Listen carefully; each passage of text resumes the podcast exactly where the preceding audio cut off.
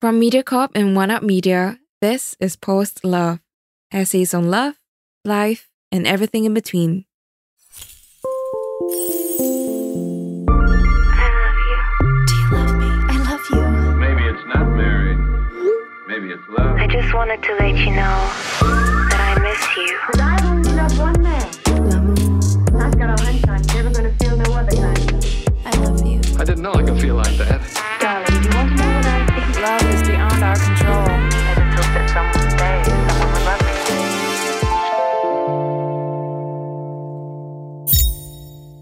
A night out with my gay best friend.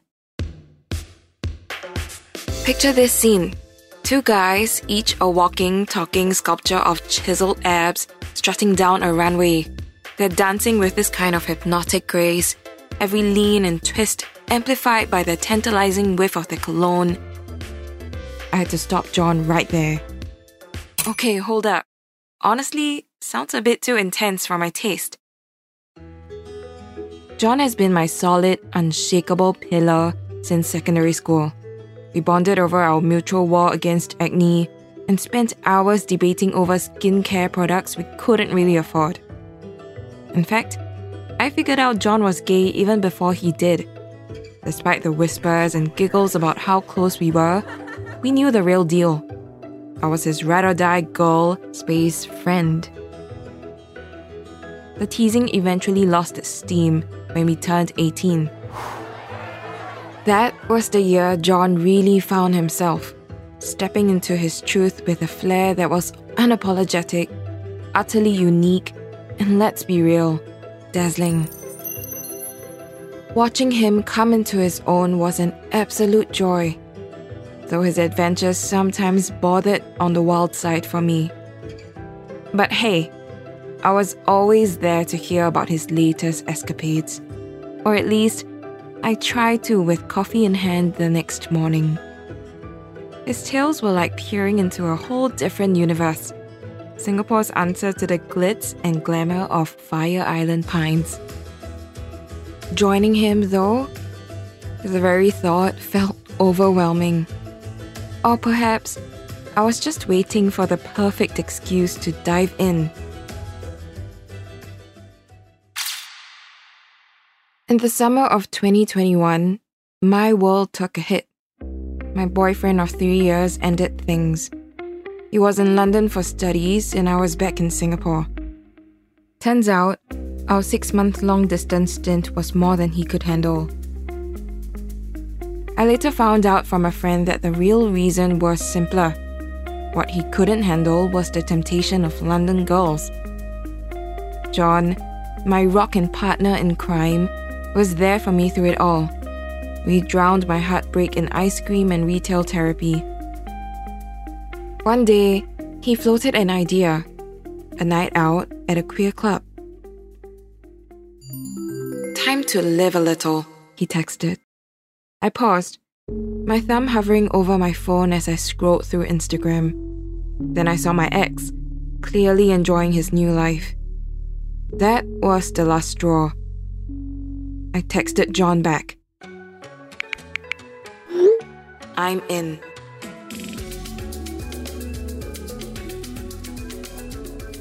If you've never had a night out like this, you're not alone. I hadn't either. But John assured me it was going to be one unforgettable night. We kicked off our night at Tantric Bar, an OG spot in the heart of Singapore's queer scene. John had always painted Tantric as this wild, bustling place swirling with a cocktail called Blue Spin, a daring mix of vodka, tequila, and brandy that sounded more like a recipe for tomorrow's regrets than a drink. Walking in, I half expected to step into some kind of cosmic themed joint, but it was actually more like crashing at a friend's place. In a good way. The vibe was laid back, a bit grungy, with comfy worn couches, a shophouse turned into a haven for night owls. John, buzzing with excitement, made a beeline for the bar. Drinks on me, he declared. He came back shortly after with, you guessed it, blue spin.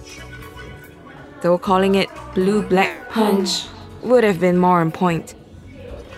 After downing a jug of it, we stumbled over to the couches in the back, a little more wobbly than we'd care to admit. Settling in, I took in the scene. It was my first time in a bar that wore its queerness like a badge of honor. The crowd was a whole different universe. Guys locked in gazes, flirting with just a brush of the hand, or a casual shoulder bump. And let me tell you, everyone seemed to have stepped out of a magazine. I was, admittedly, feeling slightly out of place with what might have been the most unruly eyebrows in the room. I sneaked a look at John. He was scanning the room like a detective on a stakeout. Curious, I nudged him playfully. See any eye candy? He just grinned and subtly pointed to the far right corner. See those two? Bet they just matched on some dating app. I had to agree. There was that awkward yet intrigued vibe about them, like two people trying to figure out if they should invest or bail. Why, John? Are you jealous? Nah, I just thought we could stir things up. Join their chat. Could be fun. Or maybe we should find you a date for the night. Before I knew it, John had latched onto my hand, pulling me along. No time like the present. Let's go. Wait, John, no! But it was too late to protest. John was a big guy, and well, let's just say I wasn't winning any arm wrestling contest.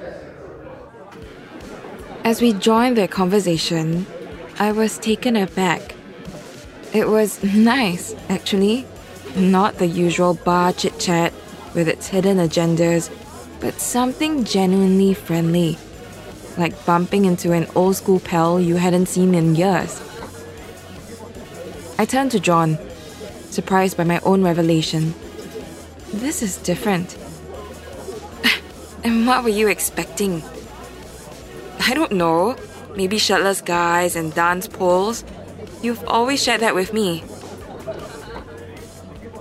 He paused for a moment, a tiny flicker of a grin emerging. Oh, don't worry. We'll get there. He was right, of course. An hour later, we spilled out of Tantric, staggering the short one minute trek across the street. What awaited us was, without a doubt, the most bizarre experience I had ever come across. We're here! I looked up and couldn't help but burst into laughter. The signboard, bathed in a soft retro yellow glow, read Sausage Market. It was like stepping back in time, reminding me of those days tagging along with my grandma to old school butcheries. The kind with worn out flyers plastered all over and a lone Chinese sausage dangling like some kind of weird decoration. I hesitated, half convinced we were about to enter an actual meat market. John, are we seriously doing this? I muttered, stepping back into him. Trust me. The thumping music hit us first, a wild pulsating beat. Then I saw it, a runway smack in the middle of the place. I had to shout over the music to ask, What's with the runway? Just wait until 11 pm. I had a feeling I wasn't nearly drunk enough for whatever was about to go down. As the lights in the club dimmed to a near whisper, a single spotlight carved a path through the darkness to the edge of the runway. There stood a man, almost like a statue brought to life, ready to conquer the world, or at least the dance floor. And when the beat dropped, he sprang into action. Every move he made was like a pulse, a rhythmic mimicry of the music wrapped in an aura of pure, unadulterated confidence. The crowd, myself included, was completely spellbound. It was more than just a dance, it was a powerful display of physical poetry. Muscles and grace intertwining under the glimmering runway lights. Then, in a seamless, almost rehearsed moment, he was joined by another. Their exchange so fluid, it was like they were speaking without words, their bodies a continuation of the other's story. John beckoned them over with a wave that could only be described as theatrical. My attempts to protest were feeble at best, swallowed up by the electrifying atmosphere. As one of the dancers neared, John shoved a $2 bill in my hand.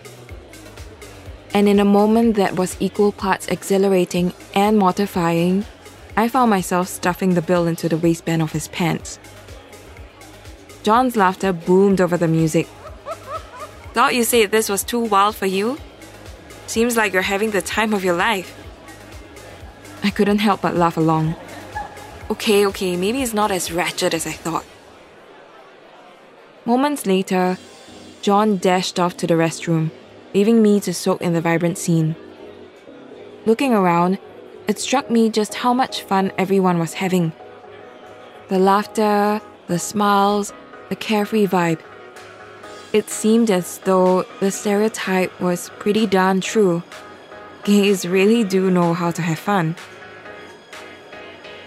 I watched two guys on the edge of the dance floor, lost in a passionate kiss. When John made his way back through the crowd, I seized the moment, yelling over the thumping beats, We've got to find you a guy tonight. He gave me a look of mock horror. Nonsense!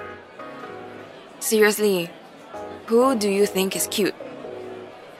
I'm on a mission as your ultimate wing woman. Alright, let's see how this plays out. I was buzzing with excitement. I'd never played Cupid for John before, and it was high time I got to know this side of him. My eyes darted around the club, trying to catch a glimpse of who he might be into. And then, I spotted him eyeing a tall Asian guy who could have walked straight out of a Taiwanese pop video. The guy was impeccably groomed. I mean, idol level perfection. I nudged John, shouting, Hey, I totally agree. He's a catch. John's eyes lit up. Right? He's cute. Should I go ask him to join us?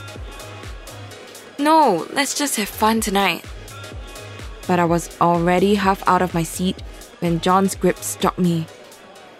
Hold up, we've still got one more stop tonight.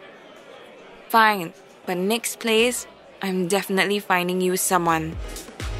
John just nodded, probably struggling to hear me over the music. Our next stop was a place shrouded in mystery. At least, that's how John pitched it. As we hopped out of the Grab taxi, a lone LED sign flickered between hell, vacancy, and heaven, no vacancy, hanging above some heavy duty rubber curtains. John's grin was all mischief as he ushered me in.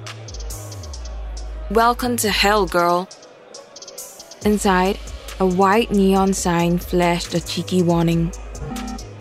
It's always your favorite sins that do you in.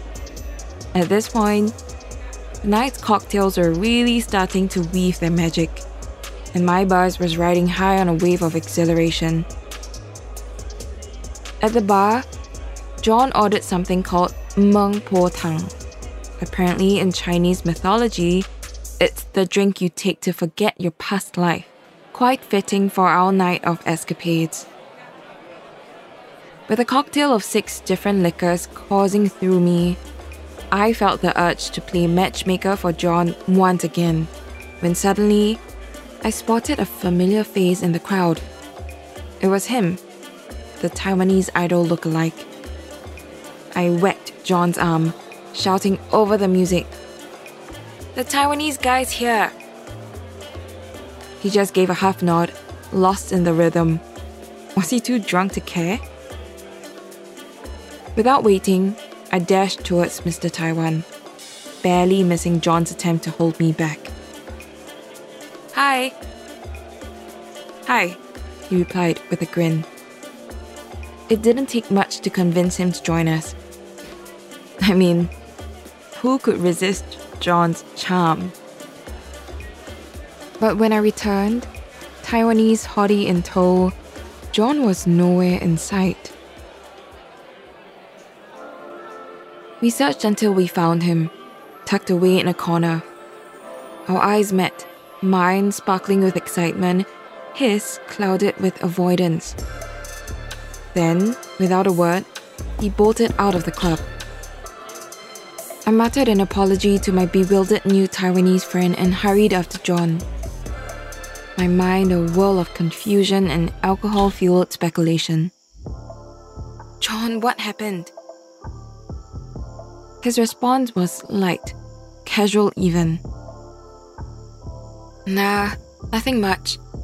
You can go back and party if you want. Wait, something is clearly not right. Tell me. Nothing, I'm alright. No, you're not. Is it the Taiwanese boy? Is he not cute enough? No, he is cute. So then, what's the issue? John hesitated, a rare vulnerability peeking through. I'm just scared to talk to someone like that. I paused, thrown off. Wait, why? I thought these things were normal for you. I don't always. Those were just some nights. The alcohol was muddling my thoughts, but I tried to focus. So, what's the problem then? John's response was tinged with frustration. His voice edged. I don't know, this feels like some matchmaking game, and I'm not into it. I shot him a look, one eyebrow cocked, and a smirk playing on my lips, the kind that's just begging for a reaction. Visibly irked, he shot back. What's with the face? You're just being weird about this whole thing. I mean, come on. You're clearly into that guy. Just go for it. Stop overthinking. You're drunk. We should head home. He had a point, but I couldn't help myself and blurted out, You're a gay guy, John. I mean, all gays are a bit wild, right? It's cool. His reaction stopped me cold. A flicker of anger, yes, but more than that, disappointment and a sense of betrayal. It was like a splash of cold water on my face. I opened my mouth to say something, anything, but words failed me. I knew I'd crossed a line, but the full extent of it was still dawning on me. John finally spoke, his voice heavy. You know, I'm really disappointed. I thought you, of all people, would be more sensitive, but it seems I was clearly mistaken. His words hit me fully sober. Just because John got me to step out of my comfort zone didn't mean I had the right to force him out of his. Worst of all, for my own amusement, completely ignoring who he was as a person.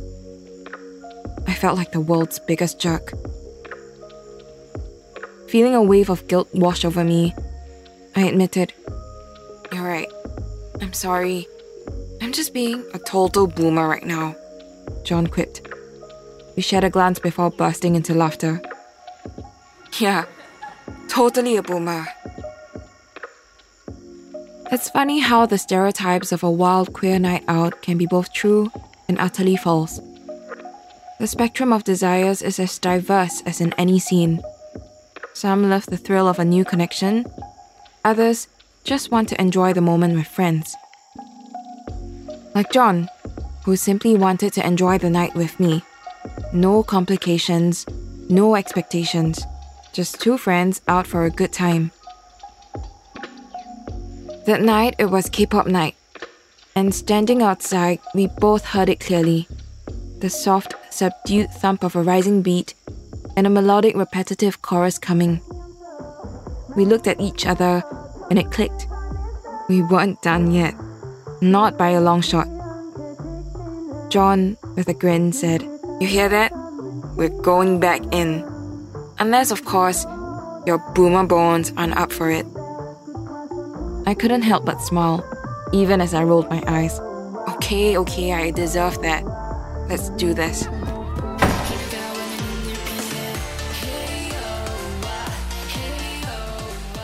Thank you for tuning in to this episode of Post Love, brought to you by MediaCorp and produced by One Up Media. If you would like to share some feedback or share your own stories, drop us an email. Our email is found in the description. This episode is produced by Guang Jin, script by RC, edited by Alex, audio experience by Ethan Sam, Vong An from One Up Media, voiced by Gloria. Special thanks to executive producers Danny Cordy from MediaCorp. We hope to see you again soon in the next episode of Post Love.